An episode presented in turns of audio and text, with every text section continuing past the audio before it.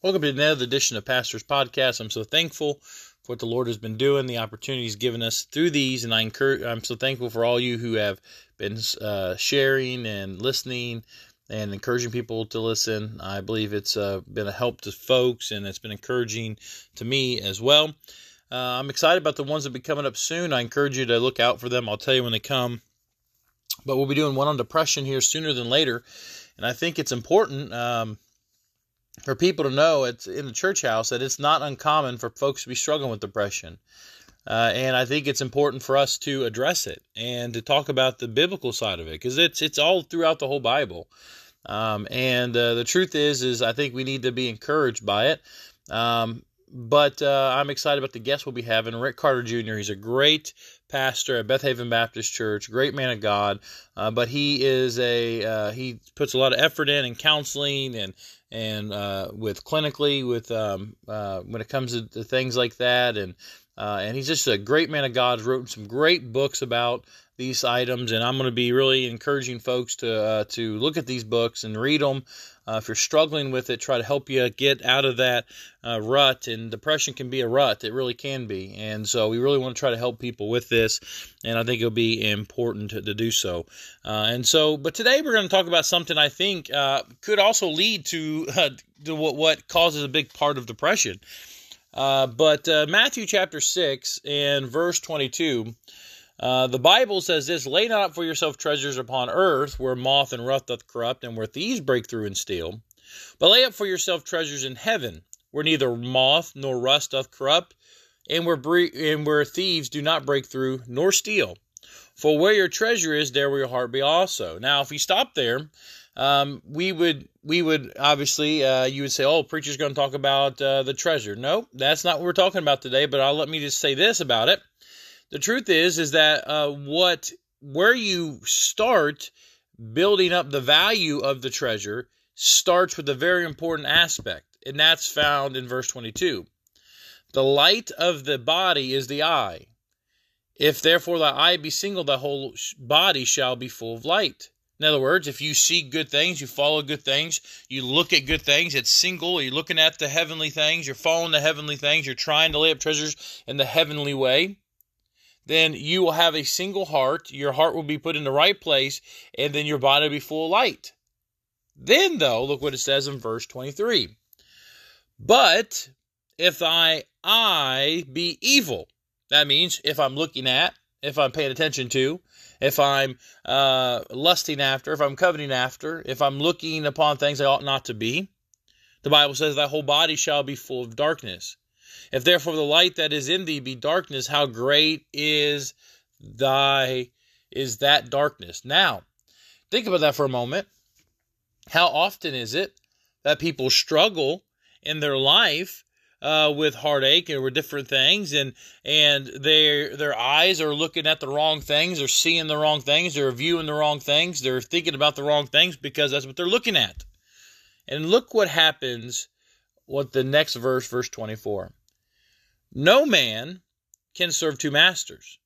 For either he will hate the one and love the other, or else he will hold to the one and despise the other. You cannot serve God and mammon.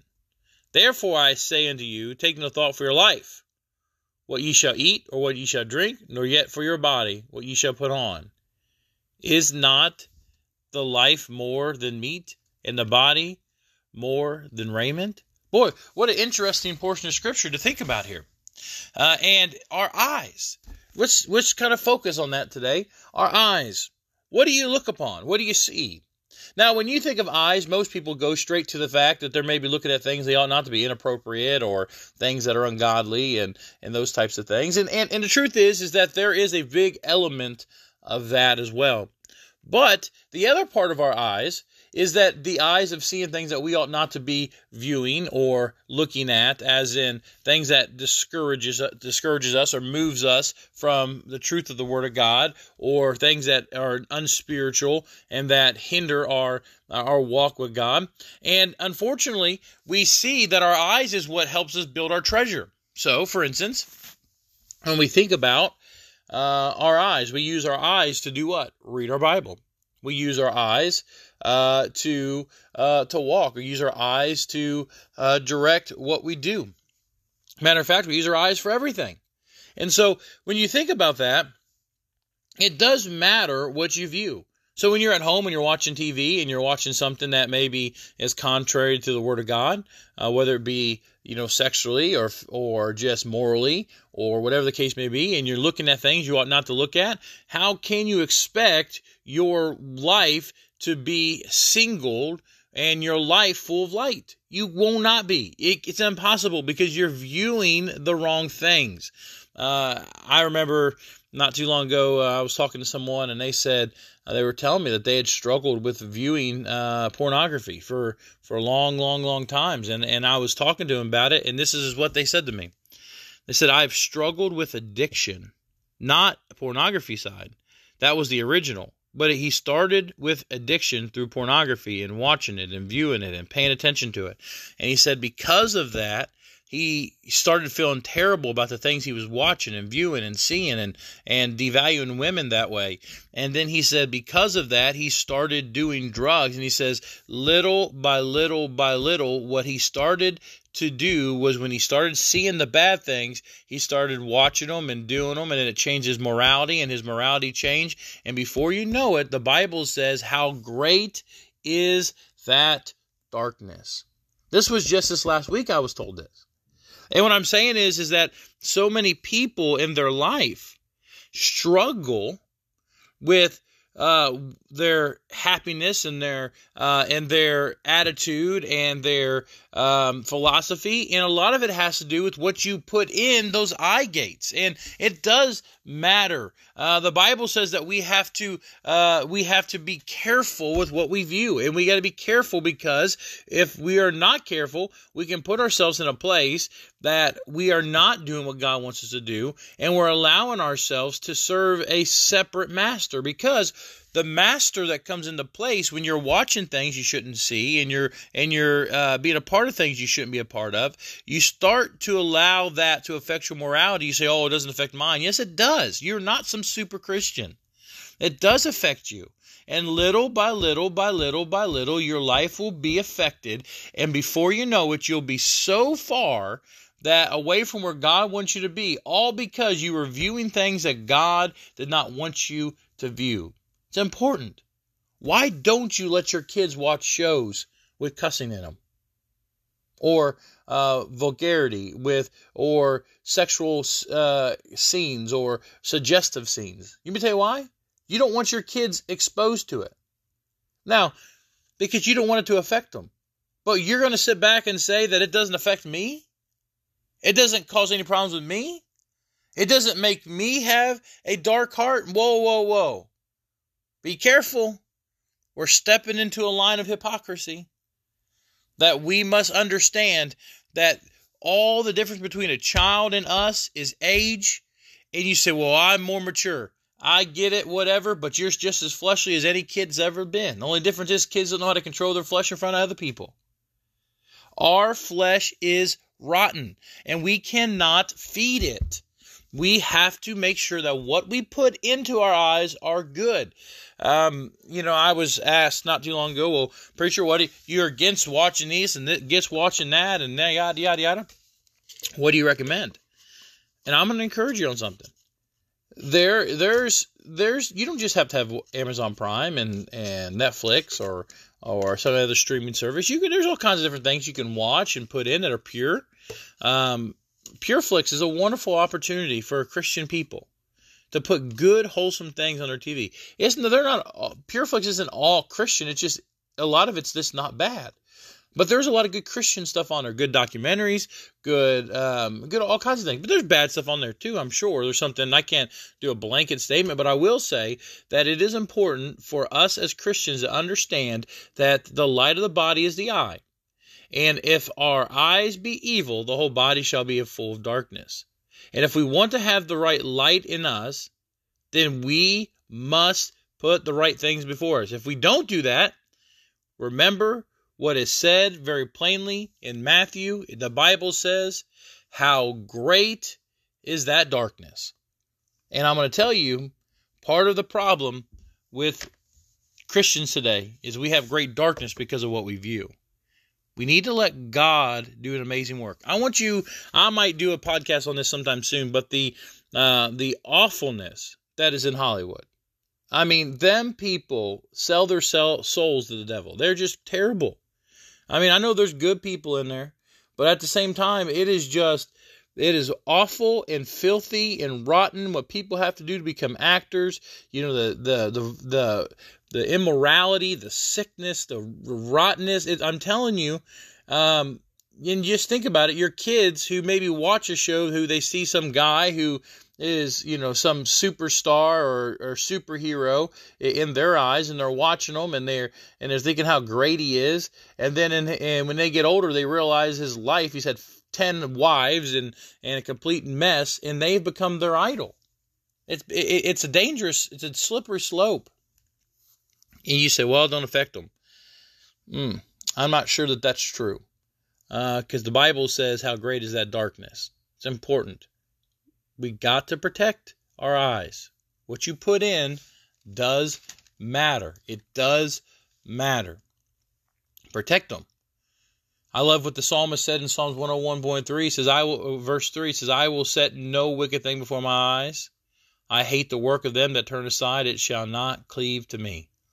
Wonder why he uses the word cleave. Maybe because when you leave it's still there? I think so. I think so. I think that our eye gate causes us to remember things. And I'm going to be honest, the ears are not far from it, but our eyes, we're visual people. Most people are visual. And it's hard to shake what you've seen. Be careful. Be careful. The light of the body is the eye.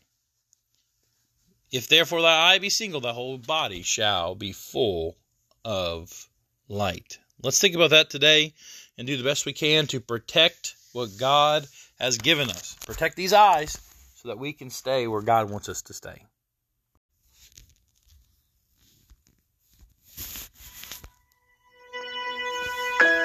There was a great revival in the Hebrides in the early 1900s. Began to move, moved up to the pleading for it into the 40s. Maybe we could say it topped out in the early 50s. Two old women.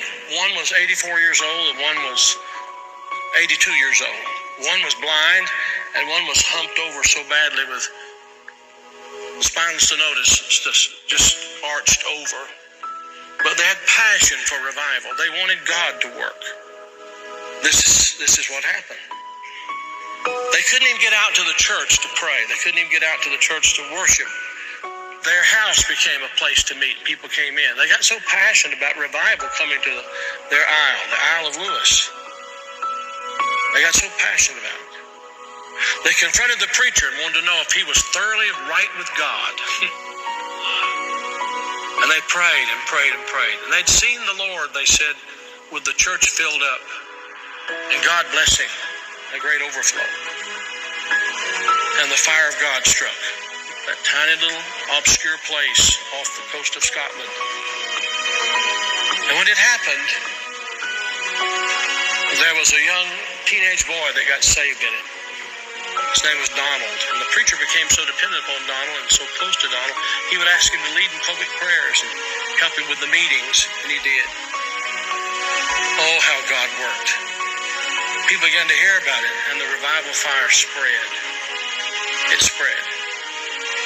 God blessed in a, in a great way. Those two old women, the people, kind of people people don't want in their church anymore. And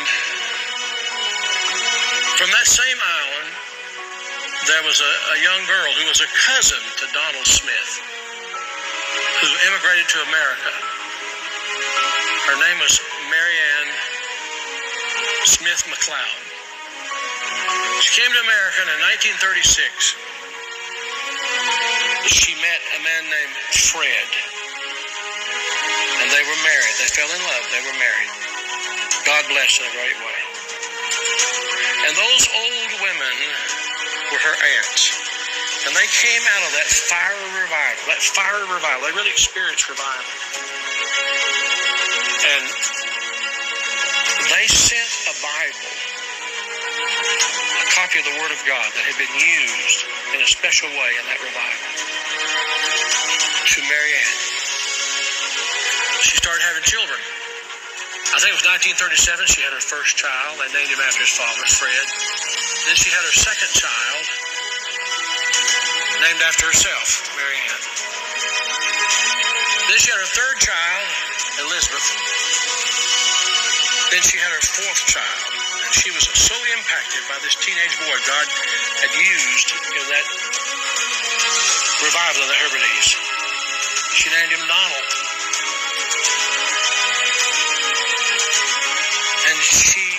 Him that Bible, that Hebrides Revival Bible. He was born in 1946. He's now the 45th President of the United States.